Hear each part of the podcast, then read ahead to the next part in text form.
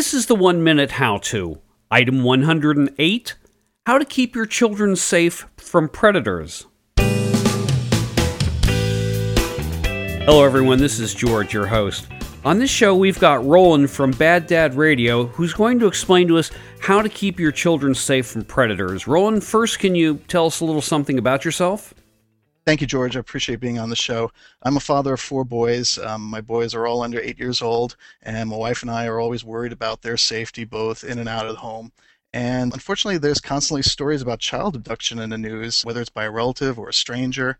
Fortunately, some of them end in a good way, but there have been a few disturbing stories in the recent weeks about child abductions where the family and the child are reunited, but it's after extremely long periods. I mean, there's two teenage boys in Missouri last week. One of them was missing for 4.5 years. Earlier this month was an Austrian teen who escaped after being held for 8 years. A few years back in Utah, there was a girl who was kidnapped and held for 9 months. And it just becomes a very sobering reminder that you can't do enough to protect your children, and you just be very vigilant. And it's easy to become comfortable and forget the basics of child safety. We see people around us, other parents all the time, get distracted and let their children out of their eyes and don't really pay as careful attention as they should. So that's why I thought I'd tell you about this.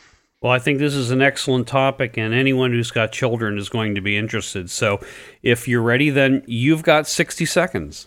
Thank you. The number one tip is to build trust. You don't want to scare your child. Make sure that your child is always willing to tell you if anything is troubling them. You really can't start too young with teaching your child basics of knowing their name, their address, their home phone number, and they need to know what your first name, and you're not just mommy or daddy. Agree on a simple secret code for emergency situations, so if you do have to send a trusted adult to pick them up, at least there's a password that the child knows will make it okay for them to go with that other adult. It's okay to say no. That's the key thing. Say no if somebody's offering you a ride, and even if a friend or a parent is offering to take them somewhere, make sure that they tell the parent that you really should just call mom or dad to just check. Don't put your child's name on an obvious place on their clothing, because it's something that a predator can use to gain confidence. Don't let them play in your front yard without supervision. Let them play in the backyard. It's a lot safer and more private. And then finally, when you go into a crowded space, most phones have a camera attached to them now. Take a quick picture of your child so you know how he or she was dressed. Have a plan, so if you get separated, you've agreed on a place to meet. And teach a child to ask another mommy. And if you do become separated in the store and you can't find the child, tell the closest store employee. Well, that's a lot of good information. One of the things I guess that I hadn't even really thought about is to have the child know your first name, because that's normally not something that a child would necessarily know. Yeah, it's something that we realized too, as we, my wife was like constantly trying to get my children to say my first name on the video camera just for goofing around the house, and we realized that they didn't even know what my name was. Now they know my name and they make fun of me all the time.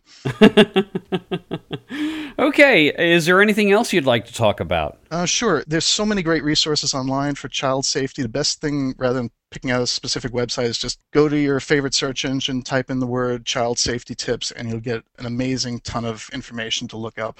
And if you don't mind, just want to plug my own podcast. I'm the host of a show called Bad Dad Radio. You can find the information at baddadradio.com. It's a podcast and blog about the survival tactics and tech tips of a digital dad. Okay, and of course there will be a link to that on the OneMinuteHowTo.com website. I appreciate that. Thank you. Okay, Roland, thanks a lot. I appreciate it. Have a great evening. You too.